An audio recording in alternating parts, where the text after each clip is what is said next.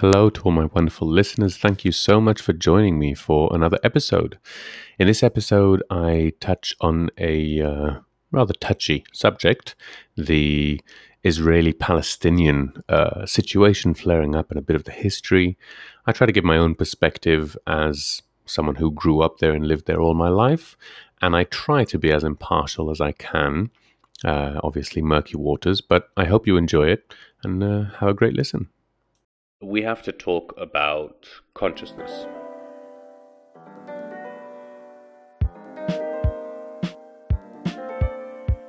Our life is actually a midpoint between the two deaths. To use the sexual energy in order to achieve enlightenment. The three dimensional spiral shape encoded in our DNA, in our biology. Hello, hello everyone, and welcome to yet another episode of the Discomfort Zone podcast. Wow, as always, I'm Olev here as your host, and I have to begin with an apology for missing uh, last week's episode. Um, I'll I'll let you know what happened. First, uh, does it sound okay? Is everything sounding good on your end? Let me know in the chat. And welcome. I can see we've got already quite a few people. Bio has uh, his dudeness PZ. Do I call you PZ or PZ? I'm imagining PZ, but let me know. Rondon and El Gecko, wonderful to have you here as always. It's a pleasure. And uh, yeah, I've got a special episode planned for today. But uh, first of all, the reason I actually couldn't make it last week. Oh, good. I'm glad. Uh, sounds good. The reason I couldn't make it last week was we're actually uh, rather busy. I know I say that quite a lot, um, relatively more recently, but actually, there's a reason that things have uh, sort of kicked into a high gear. PZ. Well, that doesn't actually tell me how to pronounce it. you gotta spell it with uh, with the vowels, PZ or PZ. But uh, I think PZ sounds cooler, right? Yeah. Um, anyway, the reason we have a bit more to do right now is that we've uh, decided we've actually, for those who don't know, we moved to Portugal in September 2019. So that was uh, this September, it will be our two year anniversary of moving here. And we haven't been home, uh, we haven't been back to visit family since. And obviously, with COVID, this is a very uh, common situation. Um, but you know, we're moving here, and we'd obviously uh, thought about all this. And as I have mentioned, I'm a, a son of uh, immigrants um, and an immigrant myself, so I'm sort of more versed. And the idea, especially uh, my parents are, uh, I don't know how to say it, but they're very sort of grandparenty they really, really enjoy being grandparents. And let's face it, they uh, had to wait quite a long time until uh, one of their children decided. Um, so the idea before we even moved here, the thought was that they would actually come and visit us uh, four times a year and stay for a month. And this was both uh, for them sort of the minimum they would agree to. Um, but for us as well, it felt like a very good um, sort of uh, pace to take it at for a month, which can be a long time, and especially uh, right now we're still living in the house, so we're um, in my parents' house here in Portugal, so we'd actually share a house and one bathroom, and you know, a month can be a long time, um, but it really is a big help obviously with our son and then having sort of a three month hiatus for everyone to sort of cool off and all the uh, pressure to uh, let out. And then you're just about ready for another month. So that was the idea that we had and the plan that we were sort of basing on before we came here. And then obviously COVID hit, as uh, with everyone else, and that uh, stopped being the case. And we actually, well, I hadn't seen my parents for uh, I can't remember exactly when it was March, so over a year, just over a year, and uh, my wife hadn't seen her family since we moved here. And so, with everything, uh, you know, being the way it is, and really and truly, we we really do love our life here. We love the land. We love being um, here with our friends and with our son. And it, it is very easy for us to just stay here. but mainly, I mean, above and above everything else, it really is for our son, and it's very important for us for him to have as much of a relationship with his family, and that means actually meeting them in person. And uh, it's really more for him that the uh, importance right now was felt. And so we were planning to actually come in the summer. Um, and in the end, because of some uh, personal things, we actually moved it a bit uh, forward. And so we are actually uh, planning to go and visit uh, Israel, where we're from, in June. So about a month, just under a month. Now, uh, for us, I mean, obviously, this is a, a very uh, a, just a big thing to get done as a family with our son and traveling first time. And in COVID, there were suddenly a lot of different uh, sort of things that had to get done in time and a lot of things that we had to do. But rockets, yes. well, I'm getting to that, I promise you. Oh, I see lots of people have joined us in the meantime. Welcome, Darsico and Solo. Pleasure to have you here. And so uh, that was why I sort of couldn't actually make it. I had so much building up because obviously we have everything that's going on in our life. We have the work on our land with our, our son. Uh, we each have our jobs. Uh, my wife is a yoga teacher and she has a class here and a few students and uh, private students. And I also am working uh, on a couple of projects. So we have a lot of things that sort of are going on, and this suddenly added a lot with a state of importance in the sense that uh, it actually has a time limit. These are things that actually have to be done by a certain date. So, having said all that, I really hope that I will be able to make all the shows uh, until we leave. Um, but either way, whatever happens when I'm in Israel, I obviously uh, will continue to do the show there. I'm going to have everything. I'll have to set it up ahead of time, but uh, I don't plan to uh, stop the shows while I'm there. So we'll see. There might be a slight decrease in uh, quality because I don't know if I'll have my uh, microphone. We'll see what kind of equipment I'll take with me, but uh, I will be doing the show regardless. So, sorry about that. Because of that, and because of, uh, well, the situation, I decided in this week's episode to uh, make another special episode. And it's I don't know I'm I'm doing it quite a lot recently, but I I feel that this show, uh, in no way did I set out to be you know a show about current affairs. Um, if anything, this is sort of more about archaic affairs. But nonetheless, this whole plot twist, this change uh, to what the show has become today, was based on these massive you know, um, impossible to ignore events that are happening on Earth as a planet, as a, you know, the place, the home of our species. And to ignore that, especially when I'm talking about things that I feel are very much related uh, to the current uh, modern situation as well. Um, I felt that I really did want to talk about some of these things. And so I, I do want to sort of uh, jump back and forth between modern day and possibly even sort of uh, eyes to the future. And definitely um, staying as grounded as we can or as we need to be in our past and in the ancient past. And uh, I hope that this week's episode will sort of play on that a little bit. That's the idea.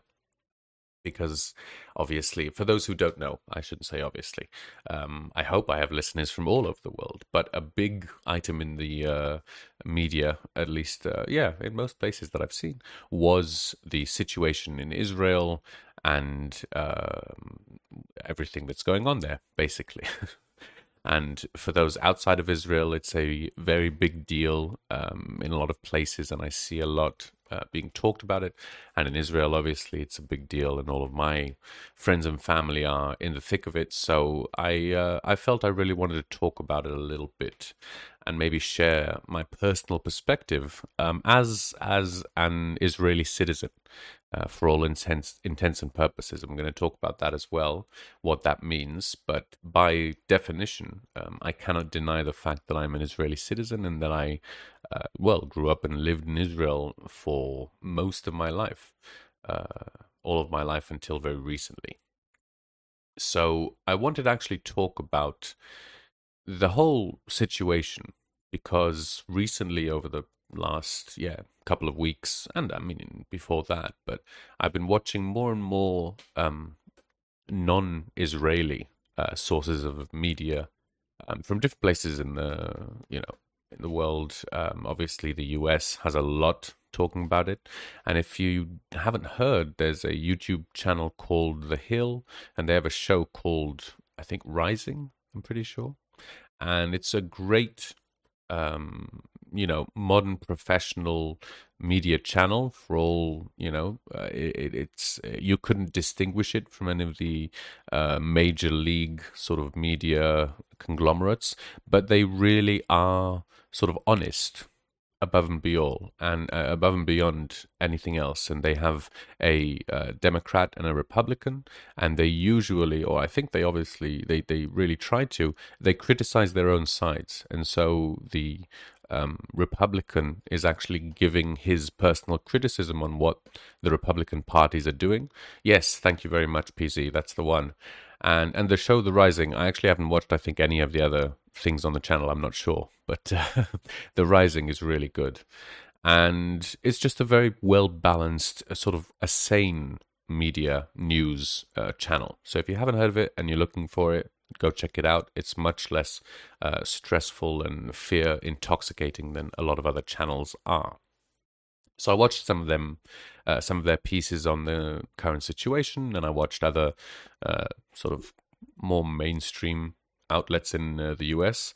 But I also watched a bit of uh, the English and the Australian news, and uh, some from Asia, India. We've been speaking a lot about about it, and uh, I also watch uh, Al Jazeera, which I do occasionally uh, tune in when I want to listen to sort of mainstream news of such. And so I've been uh, somewhat researching and looking at all these different perspectives, and wow, it really is a wide gamut of interpretations and opinions as to not only what is going on and what is the truth, but why and how do we solve it and who's to blame. And all of these things seem to be very, uh, yeah, very uh, confusing, I think, at least for me, as trying to uh, look at it from the side. So I wanted to talk a little bit about the conflict, the history, the modern day situation, and how I uh, view this whole subject. So uh, I hope you enjoy. I hope it's in some way uh, informative or edu- uh, entertaining and educational. But uh, you let me know. And uh, there's also the first thing I actually wanted to say is that this week's episode, unlike most of my other episodes, actually um, doesn't have a narrative and that is I usually that trying to build these episodes in some way as a sort of story and like a beginning, middle, and end, and trying to get to this sort of uh, overall image in the end. But with this subject, I felt, and also uh, much more apt for the the subject we're talking about, is to include all of these narratives and not actually have one prevailing narrative that sort of rules them all, but to try and stay in this uh, narrativeless, murky uh, area where everyone's opinion seems to be equally valid and it's very hard to uh, determine. So, that being said, you're more than invited to join in in the chat and share your opinions and questions and comments. And uh, it's going to be a bit of a sort of an episode all about, you know how it is. But uh, oh, thank you, PZ. I'm glad to hear. Well, I hope it uh, continues. Okay, so if you've been here before, you know the drill. The first thing we have to start with is the definitions, the semantics. What do these words actually mean? And I, I highlighted a few words, and we can talk about others as well. Um, but these were the words that I felt were crucial for us to first of all separate and distinguish. Because having said what I said, uh, which I stand behind, when I watched The Hill, uh, they made the mistake and they confused the word, um, I think it was Arab with Palestinian. So let's just talk about that very quickly, what all these words mean. So the first one I think we should talk about is, well, not I think uh, because of any reason, but the order that I wrote them down in was uh, Jew, being Jewish, the Jews, etc. So what does this mean? Well, we've spoken about before, and the origin of Jew is from Judea, which was the uh, Jewish, uh, as it were, or Israeli kingdom um, that ruled before the sort of downfall of the Second Temple. And so the word Jew actually is derived from a twelfth of the sons of uh, Jacob, Yaakov, of Israel. Um, and it's a very small portion of the biblical sense of what we think of when we mention Jews. Okay. Now, I'm not saying that um, those are the only ones who are Jews, but we're talking about the semantics. The actual word Jew, Yehudi, comes from Yehuda. Uh, yes, exactly. Uh, has written Jew, uh, uh, race, religion, culture, and bloodline. And we have to really uh, separate those to understand each of these tendencies because on my passport it says that my um, uh, nationality, leom, I think it's nationality sort of, is Jewish, which is which is a definition separate from uh, religion. I think we do call it race, although race also has another word in Hebrew that's slightly different because the Jewish race, if you look at Jews in Israel, uh, they're all different races, you know, white, uh, whatever, Tadaka. I don't want to get into any uh, things, but you have a very wide variety of different races, all uh, claiming or are Jewish, sharing this um, sort of national identity. Because the Jews really were born from this, uh, in one way or another, um, nation that was sort of coming together. And we'll get into that more as we move forward. But for now, the definition of Jew, um, in the sense that we're using it here, is purely the religion. And so uh, the the Jewish religion is very similar to um, you know other sort of races to think about it. So you can be born into it if your mother is Jewish, as you said, but we sort of ignore the fact because in in Israel they talk a lot about genetics today and sort of the Jewish gene and proving that there's a Jewish race. But if you can convert and become a Jew without being a Jew, that means that the genetics, um, uh, especially over thousands of years, is not actually the same as race. When you look at someone's uh, genetics with their race, you can actually see, um, you know, all the races that were there before but when you look at someone for their Jewish tendencies, at some point someone became a Jew without having that quote unquote Jewish uh, gene.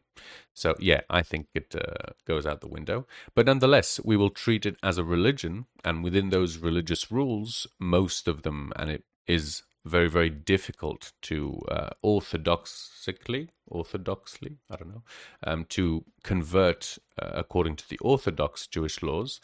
Um, but nonetheless, there are even famous stories and more today of people who have uh, converted and become full fledged Jews. So we'll talk about it as a religion. When we say Jewish, when I say Jewish in this show, what I mean is of the Jewish religion.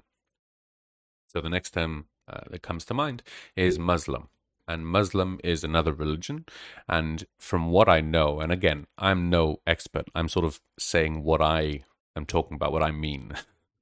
But when I am talking about Muslim, that is purely a religion, and we're not getting into race or national identities at all. Uh, a big part of this, or a big reason for this, was I think because of the uh, Muslim Crusades, the Muslims did try to convert uh, as many people as they could to Islam. And so, sorry, I'm saying Muslim. Muslim is a person of the Islamic faith. I do apologize. Islam is the religion. I wrote down Jew, Muslim because it's the people. But uh, yeah, Islam is the religion.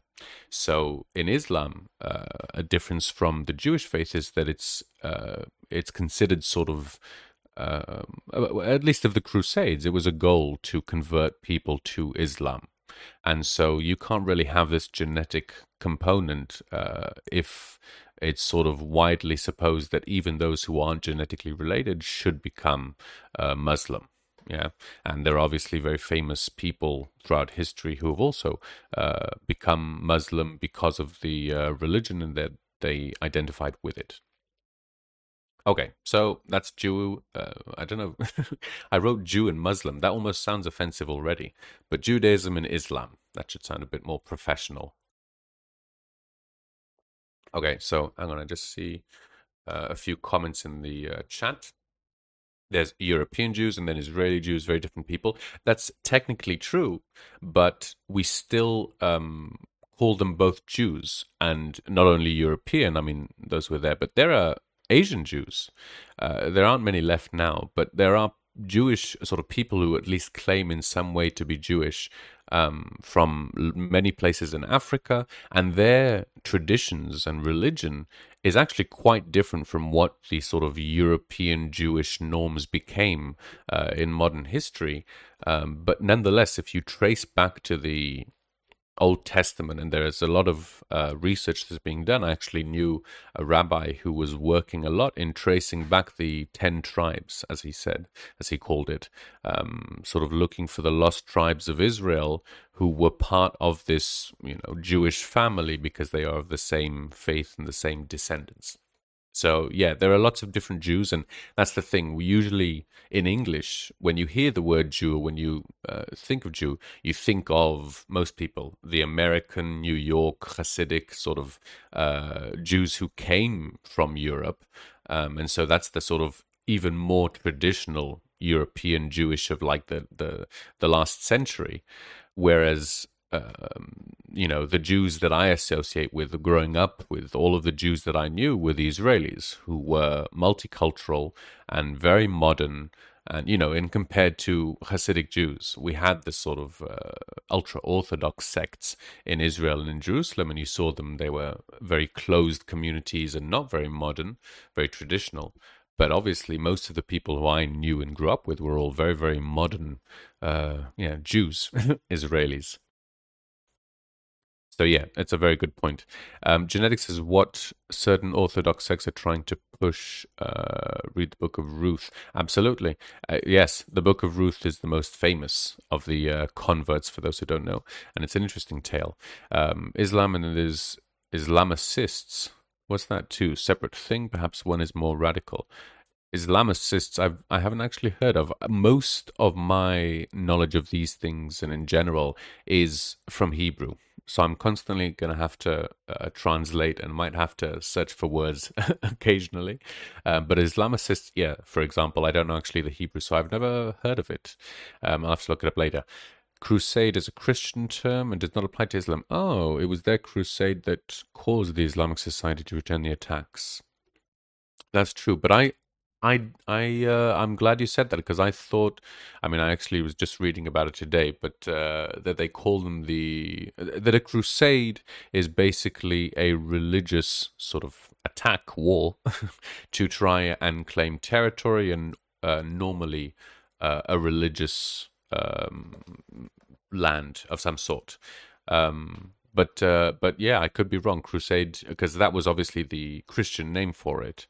Um, I think I read that the modern sort of term crusade applies to a lot of others, but uh, I take it back in that case.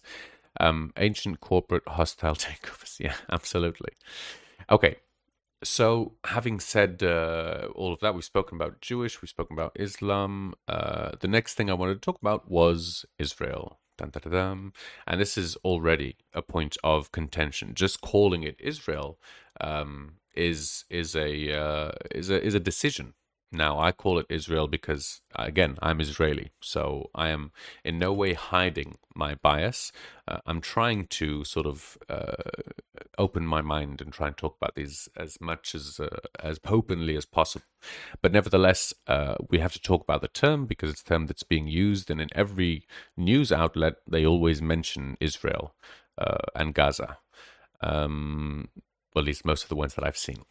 So, what is Israel? Well, Israel is, again, a uh, biblical term. And it was called the land of Israel because uh, the guy, Israel, uh, who was Jacob, um, was promised that land. Obviously, the whole Jewish people from Abraham onwards, etc., etc.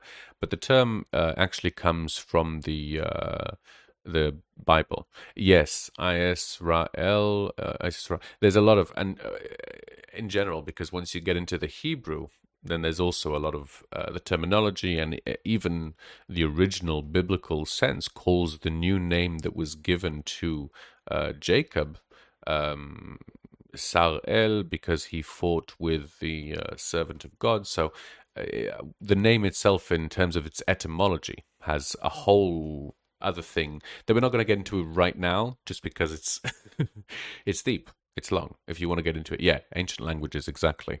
There's a lot uh, inside that. Um, wrestled with God is is what he did, uh, but the actual term itself, sar, is is well, it's a lot of things. Today it means minister, but in ancient terms it meant sort of a, uh, a messenger or a, a high status uh, angel in some way. Sar El, um, and because of yeah, in the story that was who he wrestled with as the representative of uh, God. Again, in the Bible, nobody can actually interact with God except for Moses that one time. But we'll uh, skip over that now. So Israel has a whole other problem, not just with the actual name, but the political significance. Because Israel, as many places, has changed its name over time. And before its modern term Israel, it was called Palestine, which we'll get into later. So the decision to call it Israel is obviously a political and, uh, um, you know, an important one to make because in a lot of ways it's it's taking back ownership it's changing the status it's symbolizing this shift in power. And so for those who don't know i uh, i will just give a brief outline but uh, post second world war uh, the un voted to uh, stop the british rule of palestine uh, and to transfer its power to an Israeli government and to establish the state of Israel. So it all actually it's a it's a it's a pretty crazy story when you think about it, but it happened very very quickly. And uh, the the story, as I uh, will tell it right now from the Israeli side, because we talk about Israel, was that after signing that uh, you know uh, Declaration of Independence, the next day there was a huge war that began, the War of Independence, which is surprisingly a common theme in uh, in countries establishing themselves. There seem to be a lot of wars of uh, independence. Um, they uh, sort of fought back, and it was a long and uh, difficult war. And eventually, uh, the Israelis won, and uh, they sort of kept the state. And that was, oh my God, I'm not actually sure, 73, I want to say. We can work it out. 48, yeah, 73. This year, 74. Oh, I hope so. um, oh, oh, and I see. Hang on, we've got a lot working here, and I see a few more people in sad Prim, welcome. And eh, eh, Gabriel, you keep changing your name. Welcome, welcome. It's a pleasure to have you. And Abigail Honey, lovely to see you here. We're talking about Israel. Okay, I can see we're nearly halfway through, so we're going to have to move this along a little bit. So that was basically the story of Israel. For people, for Jews who are living in Israel right now, um, the idea of calling it sort of something else is really uh, sensitive because it's denying the uh, the right to exist. Okay, in a certain way. Now, the counter side for that, obviously, is Palestine. Palestine was the country um, of the people who were living there. And by the way, within uh, Palestine, there were not only Jews, uh, sorry, there were not only Arabs, but there were Jews as well. There were many different cultures. Again, Israel has, well, Palestine has gone through many different uh, iterations throughout time. And so, uh, wait, oh, I can see lots of, what's are the, uh, the gifts? Because of the level up? Okay, never mind. Is it related to me? Never mind. I'll carry on and you uh, clue me in later. Um, Yes, Palestine had Jews, Muslims, and Christians before 1948, and it does bear to mention that it still has uh, those three religions, and in fact now more and more are joining. Um, but yes, in terms of the, let's say specifically the Arabs who are living here, um, as far as they were concerned, one day this state of Jews decided that it was not only a new state that was living there, but was in fact a Jewish state, and that's uh, the, def- the sort of the, the title of the state of Israel is a Jewish democratic state. It's first a Jewish state uh, and then democratic. And uh, I mean, I, I don't want to talk about the atrocities that happened because I won't do it justice and it's not my story to tell. But nonetheless, as you can imagine, whenever um, a ethnic minority is sort of moved from its homes and uh, taken over by uh, someone from the outside, it's it's it's a it's a traumatic event.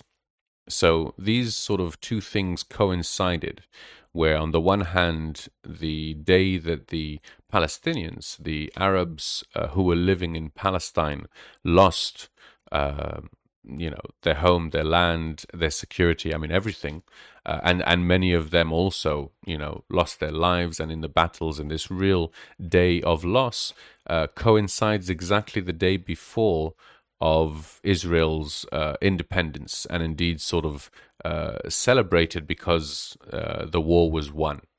And so today in Israel, and this was something that I only really started to experience in a way um, in my later years when I was already much older living there.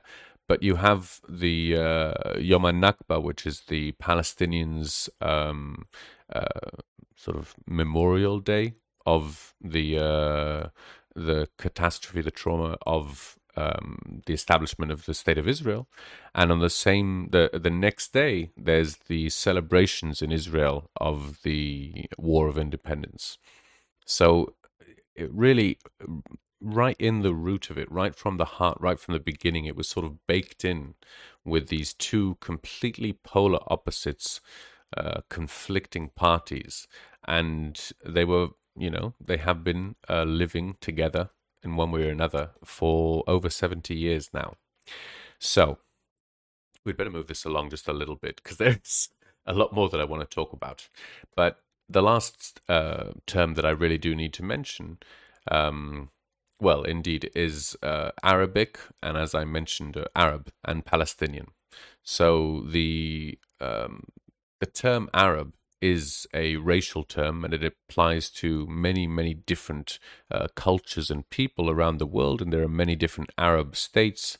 Um, it's a very wide term. It's really a race. Whereas uh, Palestinian, as a as an ethnic group, is a subcategory of Arabic. Um, I believe all of the Palestinians are Muslim. I may very well be wrong with that. You should check me out. But I think that the Palestinians are Muslim. Um, but not all Arabs are Muslim. There are Christian Arabs, there are Jewish Arabs, there are many different, um, I think, religions with that as well. Now, okay, I actually wanted to talk a lot more about this because I don't have that much time. I'm just going to mention it very, very quickly. The two other terms that I wanted to talk about are Druze and Bedouin. I believe I'm pronouncing that correct. I've actually never said it in English. I had to look it up. But uh, Druzim and Bedouin. And these are two um, uh, uh, ethnic groups, minorities in Israel, who are almost, well, I think never mentioned. I mean, they are mentioned in some Israeli uh, news outlets, but never the same as Palestinians and they never make it, as far as I know, into the sort of mainstream media. And it just, it really upsets me. Obviously, uh, the, the, the Palestinian situation is absolutely awful, and in no way do I want to take away from that.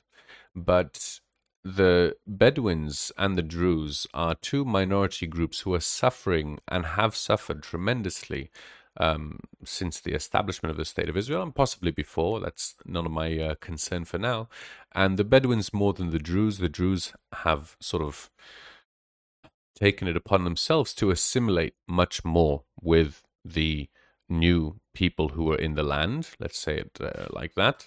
Um, but the Bedouins haven't, and there's a lot of crime and a lot of poverty and a lot, a lot of problems with that community in general. And it's a really big issue, I think, for Israel and for people to consider, which really doesn't get enough uh, mentioning.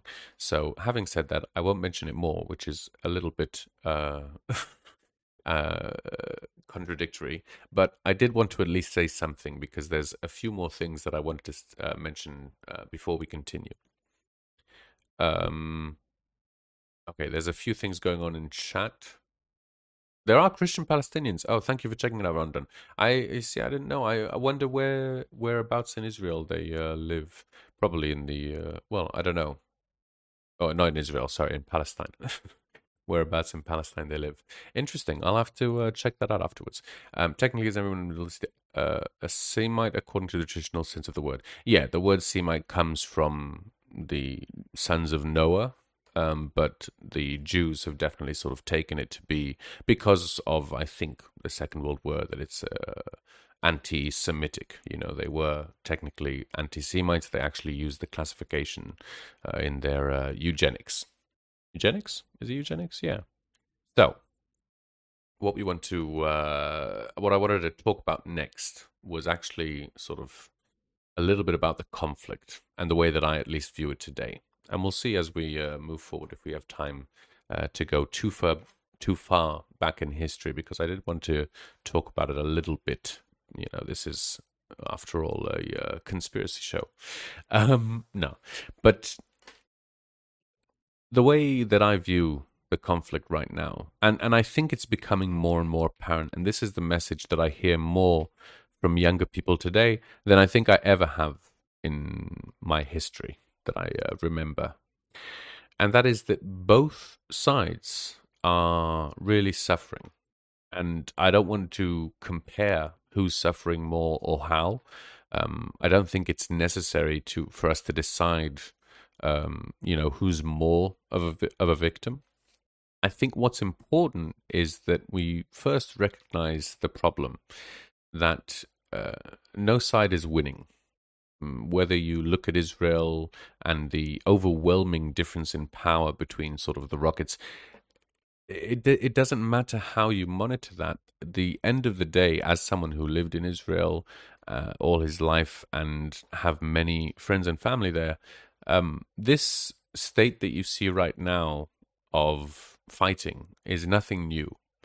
And I think a lot of people are sort of um, I don't know if imagining or wanting to say or feeling that this is something that suddenly sort of come out of nowhere and all of these places where Arabs and Jews were living in peace for all this time um, and how could this have suddenly come I, I really saw that this this was always the case this was all bub- always bubbling under the surface this state of um, continuous war which is never ending is just a, a, a normality at this point. And I mentioned also a, f- a few times in the past and coming to coming to terms and realizing that fact because it's not something that you can easily recognize that something that's normal for you is not normal as it were and the thing about today that I'm very encouraged by is that I see more and more people on all sides, uh, inside Israel and out from both sides in, um, coming to terms with that and realizing that, first of all, we have to send out a clear message that this is not what the people want on any side. Um, obviously, there are you know individuals and there are radicals on both sides, and and, and there's always going to be uh, a multitude of voices. But generally speaking, you can see that there is an overwhelming understanding after over 70 years. I don't know if that's some kind of record, but it's a long time to be in constant war uh, between two people who are not two people, two peoples who are neighbors. Um, it's it's really coming time when people are saying, you know what, this isn't actually working, and it is harming both sides uh, to whatever degree.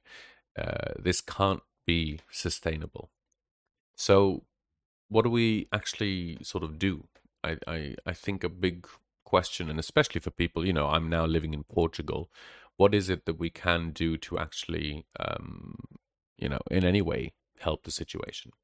And I don't think that right now, sort of the biggest problem is that the leaders of both of these sides, and there are many different leaders, um, are the ones who are profiting, are the only ones who are profiting from this perpetual state of war because, uh, well, for many reasons, whether it's being money making or leaving people in a survival mode makes people easier to control, or just becoming uh, re elected. I mean, I think it used to work in Israel for a long, long time. Well, uh, on on the Jews, um, but more and more I'm hearing people like, well, it's election time, so got to get ready for a war. It's going to be a war in the summer because the elections are coming up, and that's just a, a political strategy. So it's uh, yeah, on that level, I think it's obviously very hard to imagine what we can do to change the current state of affairs or arrange a ceasefire. But nevertheless, oh, I can see. Uh, seems like the only reason Israel was created was for that endless war. There's a, there's a, yeah. I mean, for some reason, and we can get into that also. We've actually mentioned it a few times, spoken. But Israel, as a state, um, has been at war. You know, with all of the different occupants throughout history to some uh, to some extent. Um, it's a good example of what happens when an unstoppable force meets an immovable object.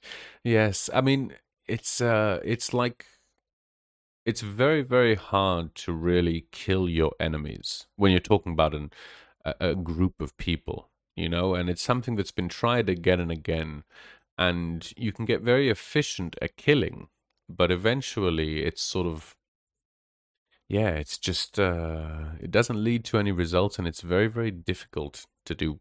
And then what you do is you breed another person who wants to uh, extinguish you and that's what leads to this yeah this cycle. But that's a that's a very sad way to look at it pc it's uh, i agree. Um it's only hard to kill your enemy if you don't practice genocide well you know what many people have attempted genocide and even then obviously horrendous stories and i don't want to say but we we have genocides going on today and um, it, it it doesn't it doesn't bring peace for some reason. You know, whatever happens and whenever you point at history, it doesn't work at making everyone's lives better. And I think for, for most people, you know, this was a big understanding for me, at least on my journey. Um, everyone wants to live happily, or at least, you know, 90% if you exclude the wackos. But when you when you give people you know safety and security and their family and friends and you know all of the basic necessities that they need are met it's amazing how hard it is to rally the troops and to uh, convince people to um, you know put themselves in danger. And the only real way to do that is to convince them that putting themselves in danger as as as soldiers of whatever side and whatever cause um, is actually the safer choice. Because not doing that and not joining whatever army um, will in fact you know bring your demise and allow your enemies to attack you etc etc and so it's only with that thinking as as you know i, I don't want to say uh, i'm obviously very very biased and i obviously come from my personal experiences um, but I definitely look at it today very differently than I did when I was 18 and I was told that fighting for my country was uh, it wasn't even a duty, it wasn't a choice, it was what um, it was what the survival of my country depended on. This was never a war of sort of, you know, the war being joining the army and training.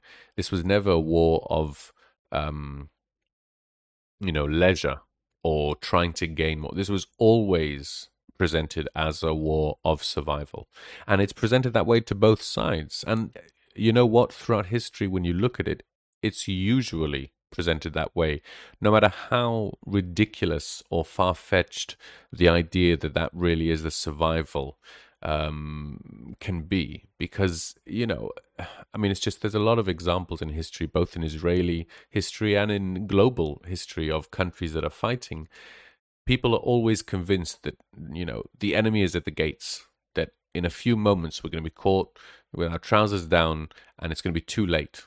And we have to rally the troops and just fire a few more rockets or you know uh, drive a few more tanks or throw a few more stones and we'll solve this situation. We'll be able to crush our enemies into submission and we'll never hear of it again. And uh, yeah in my experience that uh, that just doesn't happen. Um, yeah. Sorry that's a little bit of a ramble. I went off there. I hope uh, you're all still with me. I can see a lot going on in chat um, I think it's important to point out the difference between Jew and Zionist on one side, and the difference between a Muslim and a radical Islamic mercenaries on the other side. Yeah, and I, I mean, that's the thing. I don't want to give any um, well, I just don't want to give too much time or thought to radicals who really believe that harming others is the only way to help themselves because I, I, think that they're a minority. I think that the majority of people, if they have their needs met, and again, this is crucial, and if you uh, steal from someone or if you take away, you know, not attack them as a country, but if you take away your li- their livelihood, if you don't allow people to go to work, um, and you don't allow them to do what's necessary to get what they need to survive food and water etc and electricity then you're going to be building up this pressure you're going to change that person into a radical person but if someone has all of those needs met and uh, really doesn't have anything to complain about and still wants to go out and harm people, then that's uh, a very small section of uh, of the people. I'm talking about most of the people whom I've met both on this side and uh, on the other side, and everyone in between. I don't really think there are two sides to this. I think there are many people who are living in Israel. As I said, I don't actually know where you would classify Bedouins and Druze and the Christians, because the Christians in Israel have suffered tremendously. Uh, well, not to, during the Crusades, but I mean in you know in the state of Israel uh, in the modern day, uh, and before that under the uh, different rules throughout history. So, what what side are the Christians on? The the you know I, am pretty sure there are lots of different races, not just uh, you know um, Arab, but actually also uh, I think there are Greek. There are a few sort of uh, Orthodox Christians, you know, in the Holy Land, etc. So there are many different sides and groups, and when I think about all of them and the common denominator, as hard as it is to do, there really is a, a consensus that the biggest problem we have is that someone is impeding on my way of life and on my safety and security. And for the uh, for most of the Jews, it's sort of feeling that the uh, other side is, you know, trying to kill them and that really is a, a feeling that people who walk around with uh, a bullet in the chamber actually feel, uh, you know, have this. And I, I do want to point out, and I'm not going to say uh, too much to one side or the other, but I know of stories uh, of people who have that, who have had to use their weapon uh, you know, um, to fend off someone who was trying to harm them and I, the exact same, or I should say, you know, a very different story um, is experienced on the other side, especially now with COVID. In case uh, people don't know and haven't heard, um, long before this situation flared up, the Israeli government, the Israeli army, was using the whole sort of COVID situation to go and do really unspeakable things to a lot of people. Some really, really awful stories, most of which I haven't heard about. Um, you know, uh, there's no need to go into details for me. At least this is not my story. If you want, there's a lot of it, uh, you know, online, and you can definitely see, uh, get this information elsewhere from much more capable people. But it needs to be addressed that the situation was worsened very much during Corona, and the Israeli government took a lot of liberty that it couldn't have done with, you know, a lot of journalists and a lot of um, left wing NGOs in Israel that do try to report and hold uh, soldiers accountable to a certain degree, and who are viewed obviously as complete um, betrayers, uh, traitors. Right, that's the term of Israel and uh, uh, you know by some people. So it's it's it's a very it's a very difficult situation, and COVID just pushed it all over the edge. And this uh, later flaring up of it um, is really, I think, a direct result of loads of tensions building up over the year.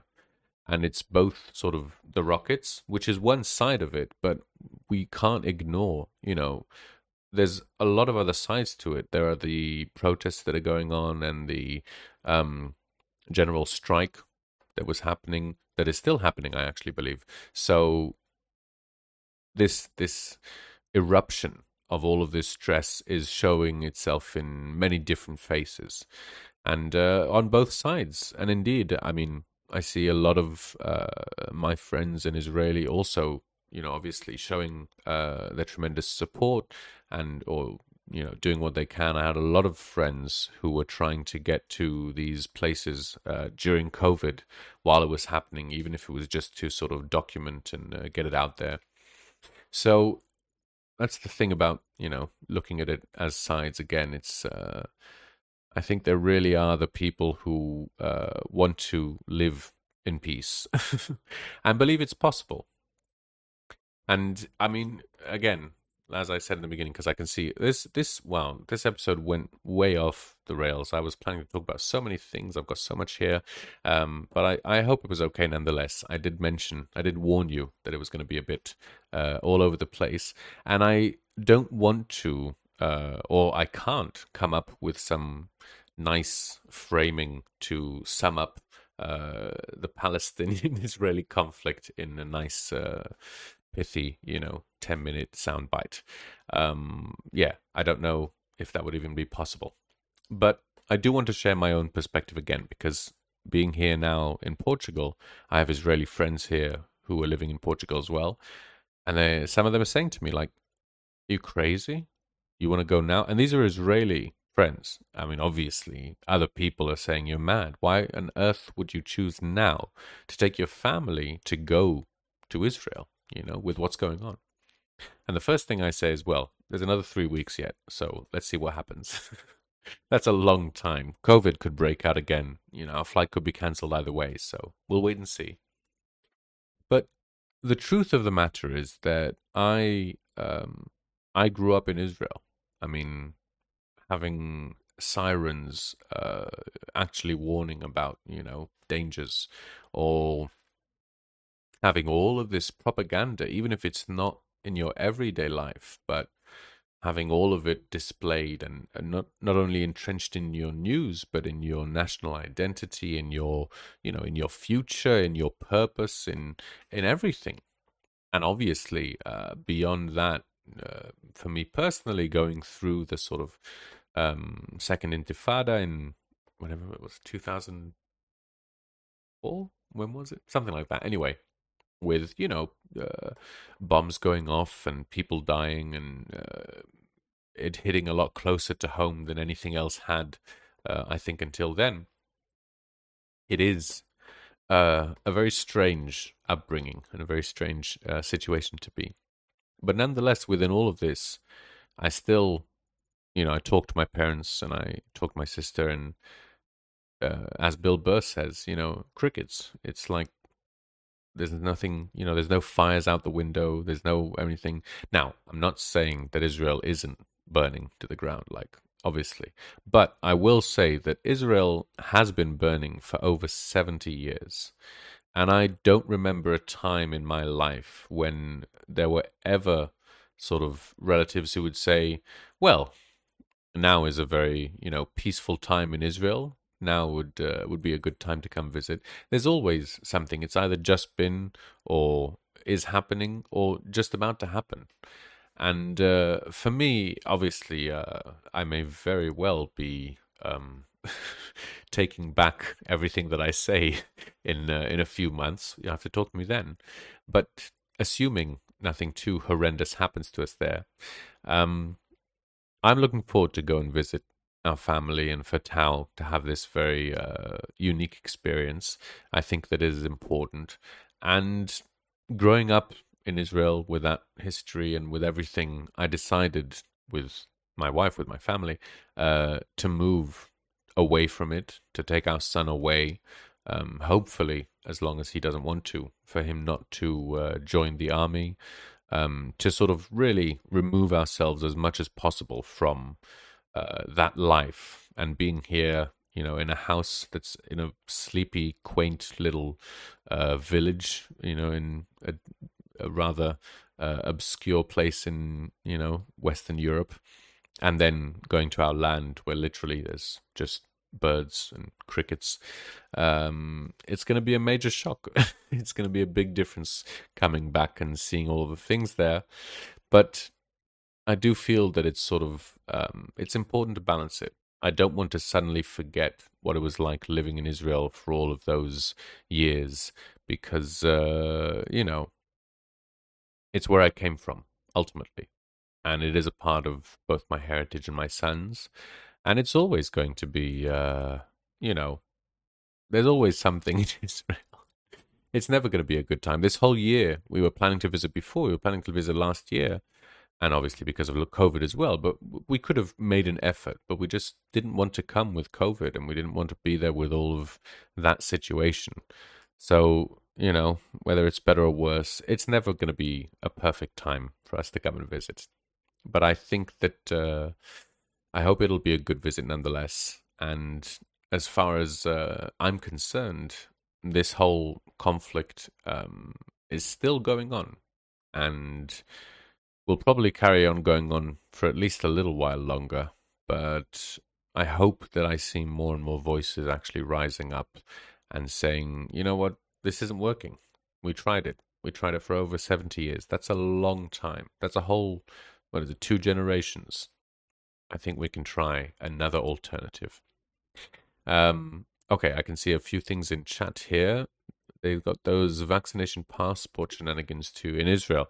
Oh yeah, yeah. Both my parents are vaccinated, and oh yeah, they Israel is leading. I'm I'm uh, gleefully told leading the world in vaccinations. Wonderful news. I will say that there are a lot of Israelis who are anti-vaxxers, and they were very prominent even before COVID and now as well. So I wouldn't say they're in any way a majority, but uh, there are also other voices.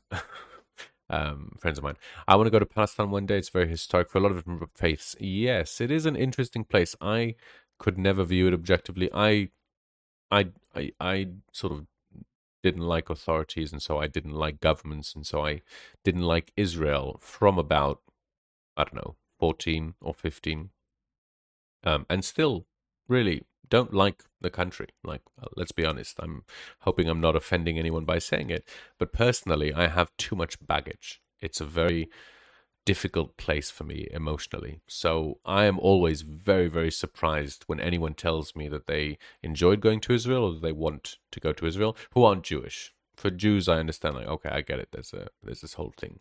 Um, but yes, I've just met so many over the years who really had no connection to Israel, not even for um, faith, but really wanted to visit, you know, the place and as a tourist destination. So I I accept it. I just can't understand it. but yeah, yeah, go for it. Maybe not today. I think if you've never lived there now, might be a slightly scarier time. But but yeah, I hope hopefully one day it will be, you know, an actual cosmopolitical center that it could be where, you know, there have been in the history of Israel, there have been leaders who were talking about it as being this multicultural hub where beyond a certain faith or religion or race, there was this sort of, you know, uh, just agreed upon. Uh, he was talking about, they were talking about it more as an economic center and all these things. But uh, yeah, it could be better. I think it could be better. Uh, okay, proof of shots on as terrible as cavity searches. Da, da, da. Absolutely. Um, Israel seems to be beta testing the vax passports on the population. Not seems to be. By by definition, they are. Um, can't sell nihilism, I guess. No one pay for it. well, you could give an IOU. Uh, hell, our whole economic system is nihilistic. So, um, well, there could be politicians who. Wait, the uh, people who are visiting. Yes, yes, a lot of, yeah, a lot of um, uh, motorcades have held up my uh, work travels in my life. Um, have you ever kissed the wall? Uh, yeah, I went to the wall when I was a little kid, and uh, we're all told to, but not for a long, long time. Oh my gosh. Okay, I've got 10 seconds to say goodbye. I'll answer the rest of these questions in chat because I do want to. But for those of you who are listening, thank you very much for joining. As always, I've been Olev. It's a pleasure to be here with you again. And uh, yeah, I look forward to next week, hopefully to uh, the episodes following. Until then, have a good one. Bye.